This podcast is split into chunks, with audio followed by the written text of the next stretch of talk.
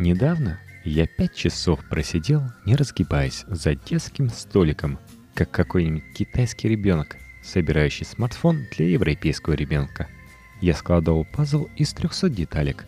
Пазл подарили дочке, но она потеряла к нему интерес, как только я вытряхнул из пакета горку пестрых загогулин. «Как тебе не стыдно?» – пожурил я дочь. «Да ты знаешь, сколько детей в Африке мечтали бы съесть этот пазл?» Текст Ярослав Свиридов для журнала «Максим». Обитель пазла. Хотя я неотступно следовал главному правилу сборки пазлов, которое гласит «не чихать», одна из деталек, сволочь такая, каким-то образом все-таки потерялась. Когда в половину второго ночи я наконец с оханем разогнулся, в левой части композиции там, где у феи весны должны были находиться нос и глаза, зияла безобразная дыра. Впрочем, стопроцентной уверенности, что неприятность приключилась именно с феей весны, у меня не было. Лицо у нее практически отсутствовало, а если судить по цветастому наряду с павлиними перьями, с тем же успехом это могла быть не фея весны, а Филипп Бедросович Киркоров.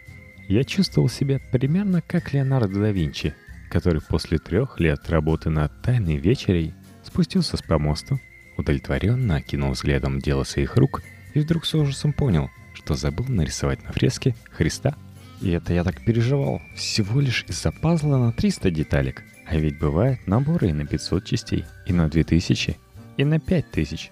Живо представляю себе такую ситуацию. Следователи осматривают квартиру человека, погибшего при невыясненных обстоятельствах.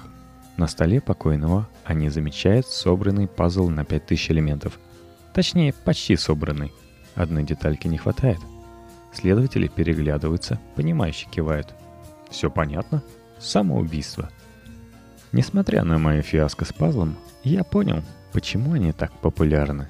Собранный пазл на какое-то время дает обманчивое ощущение, будто ты чего-то добился в жизни. Однако хочу напомнить, что это субъективное ощущение – и она никак не влияет на размеры накопительной части пенсии. Но да, действительно, до 2009 года действовало исключение для граждан, собравших пазл репродукции черного квадрата из 7000 кусочков. Этой категории лиц полагались определенные послабления по страховым взносам, но в 2010 году были заменены на единовременный подарок в виде сувенирного комнатного градусника в виде буратино, причем почему-то нижней половины его тела. Пазл с Киркоровым в будничной одежде – единственная настольная игра для интровертов в нашем доме. Остальные, а у нас на шкафу громоздятся около 2000 коробок, рассчитаны на активное участие всех членов семьи. Будучи внимательным и заботливым отцом двух чудесных детишек, Зои и Феди, то есть Зои и Севы, тьфу, Сони и Севы, так вот, как всякий внимательный и заботливый отец, адскую часть своего свободного времени я вынужден, скрипя зубами, проводить с детьми. Каждый, кто играл с ребенком в больницу, знает, что это так же тоскливо, как сидеть в очереди к терапевту в настоящей больнице. Уставясь в плакат «Туберкулез – царица болезней». Поэтому настольные игры – настоящий оазис среди всех этих бесконечных. «Пап, надень кукле платье». «Пап, сними с куклы платье». «Пап, перестань совать в трусики куклы деньги из монополии». «Пап, мне надоело сидеть в шкафу. Папа, ты где? Папа, выпусти меня. Производители комнатных забав обычно не врут, когда пишут на коробке «Отличное развлечение для любой компании». Непонятно, почему такую же надпись не ставят и на бутылке с водкой. Когда взрослый и ребенок садятся за настольную игру, это выгодно обоим. Взрослому настольные игры не дают скучать, а ребенку они помогают с самого раннего возраста понять, что жизнь — это череда бесконечных поражений, и более опытный и умный соперник всегда победит тебя с разгромным счетом. И слезами тут не поможешь, Сева. Конечно, я шучу. Играть с детьми тем интереснее, что ты постоянно должен незаметно поддаваться, позволяя им выигрывать и думать, что они способнее, чем есть на самом деле — это примерно как работать личным секретарем у Дмитрия Медведева. Хотя игровое поле монополии и остается единственным местом, где мне удавалось заработать кучу денег, несмотря на мой ум и способности. Игра мне не нравится. Она слишком далека от реальности. Почему это всем участникам выдается одинаковая сумма? и предоставляются равные возможности. Разве это справедливо? А если я сын депутата или внук мэра?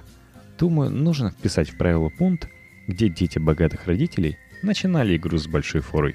Плюс, когда у тебя наберется достаточно предприятий, и ты начнешь получать неплохой доход, должен появиться игрок-милиционер и отнять твой бизнес. Вот тогда все будет как в жизни. Помню в детстве, мы все играли в нарисованные от руки монополии. Времена были советские, поэтому в моей самодельной монополии тоже действовали экономические законы социалистического строя. Из-за этого со мной никто не хотел играть. Друзьям не нравилось, когда в моем варианте игры они просто ходили по кругу и ничего не могли приобрести, поскольку все и так уже принадлежало народу. Кстати, если вот выход «Черт, ну что там еще?» Я не могу работать в таком шуме. Прошу прощения, но это Зоя опять зовет меня из шкафа. Боюсь на время, пока я буду искать беруши, нам придется прервать наше путешествие в мир настольных игр. Ну вот, прервали меня на полусловие. Чтобы не повторяться, я не стану снова произносить начало этого слова, а продолжу прямо с того места, где замолчал. Итак, Идите узнать, не фальшивые ли деньги оказались в вашей коробке монополии? Посмотрите их на свет. На настоящих купюрах вы должны увидеть надпись «Ты что, дурак? Ну кому придет в голову подделывать деньги из монополии?» Внимательный и привередливый слушатель может сказать «Еще несколько минут назад ты упомянул, что у тебя на шкафу целые залежи настольных игр, но продолжаешь твердить об одной только монополии. Такое ощущение, что ее производители платят тебе за рекламу. Ха-ха-ха, какая чушь, никто мне не платит. Кстати, где в Москве пункт обмена денег из монополии на валюту самым выгодным курсом? Не для себя спрашиваю. Спрашиваю для друга, которому я задолжал крупную сумму. Несмотря на неприятный понебратский тон, почему этот внимательный приветливый слушатель называет меня «ты»? Правил приличия для него не существует. Он что, депутат Думы? Высказанные претензии вполне обоснованы. А потому перейдем к следующему пункту. К игре Мкрчан. Тьфу, я хотел сказать скребл. И в том и другом слове на шесть согласных приходится всего одногласное, поэтому я их постоянно путаю.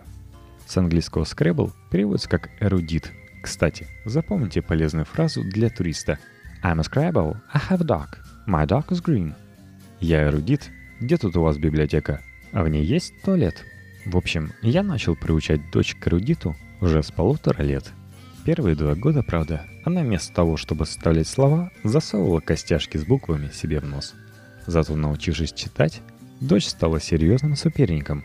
Еще бы, если ей не доставал какой-нибудь буквы, она всегда могла достать нужную костяшку из носа. Да, пока не забыл. Личная просьба – почаще употребляйте в интернете слово «корби-фюфель». Однажды это слово принесло мне решающие 89 очков.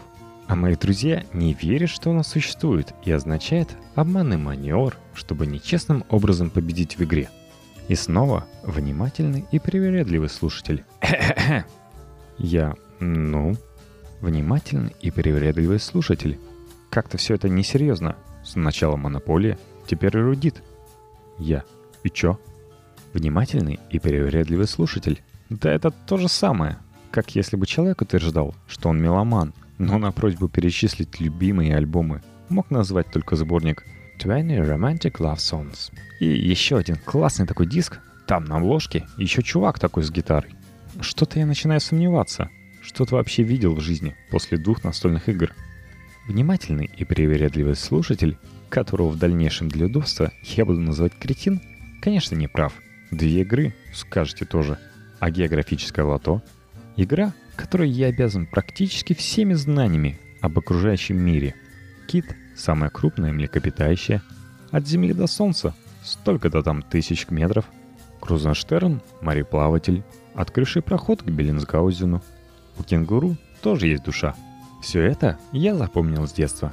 Жаль, переиздание классического советского географического лото сейчас на полках не встретишь. Наверное, игру не хотят выпускать в прежнем виде из-за того, что Приживальский на том своем портрете был просто вылитой копией Сталина. Печально, печально, где современный ребенок сможет узнать, как выглядит топографический знак «Горелый лес». Во дворе такому не научат.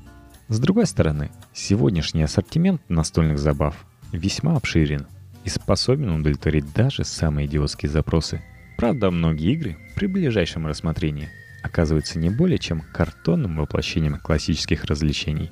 Например, существует не меньше десятка разновидностей стариннейшей игры, в которой участник средствами пантомимы должен показать загаданное слово. Единорог? Нет? Единорог без рога, да? Да? Нет? Единорог без рога, но с усами? А, понял, лошадь Сталина. Да нет же, лошадь Приживальского. Видимо, контингент покупателей, не способных самостоятельно придумать 10 слов, достаточно велик. Я все жду, когда в продаже появится набор игры в прятки, где на карточках игроков будет написано, куда им прятаться, а на карточках ведущего, где ему следует поискать. К счастью, любую даже самую скучную настольную игру можно превратить в невероятно увлекательное предприятие, если внести в правило простое условие. Проигрывающий снимает с себя один из предметов одежды. Обратите внимание, предварительно вам необходимо предупредить остальных игроков, что игра ведется на раздевание. Казалось бы, мелочь. Но меня уже дважды в гостях выкидывали в одних трусах на лестничную площадку. Чего стоит опасаться в магазине настольных игр, так это коробки, на которой написан «Манчкин». К этой игре я такую личную неприязнь испытываю, что кушать прям не могу, как говорил Фрунтик Скрэбл.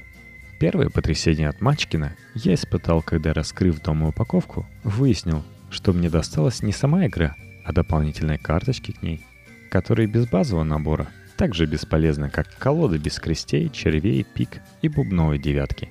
Со временем обида, конечно, забылась, а ранам душа зажила — Решив довести начатое до конца, я купил базовый Манчкин.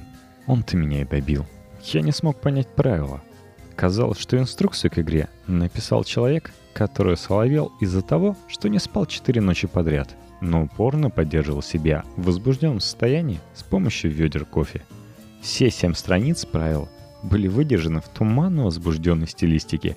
Если бы речь шла о шахматах, то это звучало бы примерно так – Добро пожаловать в самую безбашенную игру. Прежде чем начать лихой махач, расставьте черные и белые фигуры в два ряда на супротив. Слоны должны маячить где-то с краю. Готово? Эгегей, понеслась. Ах да, самое главное, конь ходит одной из букв. Я четыре раза перечитывал инструкцию. Я нашел правила на английском. Они оказались изложены чуть менее цветистым языком, но были такими же невразумительными. Я отыскал в интернете несколько форумов, на которых другие отчаявшиеся люди пытались выяснить, как же все-таки играть в Манчкина. В совершенной прострации я сживал листок с уточнениями и исправлением к существующим правилам. Лежал в коробке и такой. Все было четно. Вполне вероятно, секрет Манчкина передается от одного игрока к другому. Подобно тому, как из поколения в поколение от отца к сыну передавалась тайна изготовления булатной стали или велосипед Урал – а если где-то в мире и есть уникумы, освоившие Манчкин по прилагаемым правилам, то каждый из них играет свою собственную версию, потому как этот полный недомолвок манускрипт предоставляет не менее широкий простор для интерпретаций, чем Центурия Нострадамуса. Например, судя по пятой строке шестой страницы правил, в 2018 году княжество Лихтенштейн распадется на 12 независимых нанокарликовых государств каждый из которых, в свою очередь, разделится на 7 протонов и 7 электронов. Не подействовала даже моя универсальная выручалка. Попытка сыграть Манчкин на раздевании закончилась тем, что голым оказался почему-то дядя Коля с пятого этажа, который, я хочу это подчеркнуть, даже не участвовал в игре. Я задумчиво сложил карточки обратно в коробку, а дядя Коля еще долго бегал по двору без штанов – крича про какие-то атомные лучи, посылаемые с американского спутника, и про то, что при Пржевальском такого не было.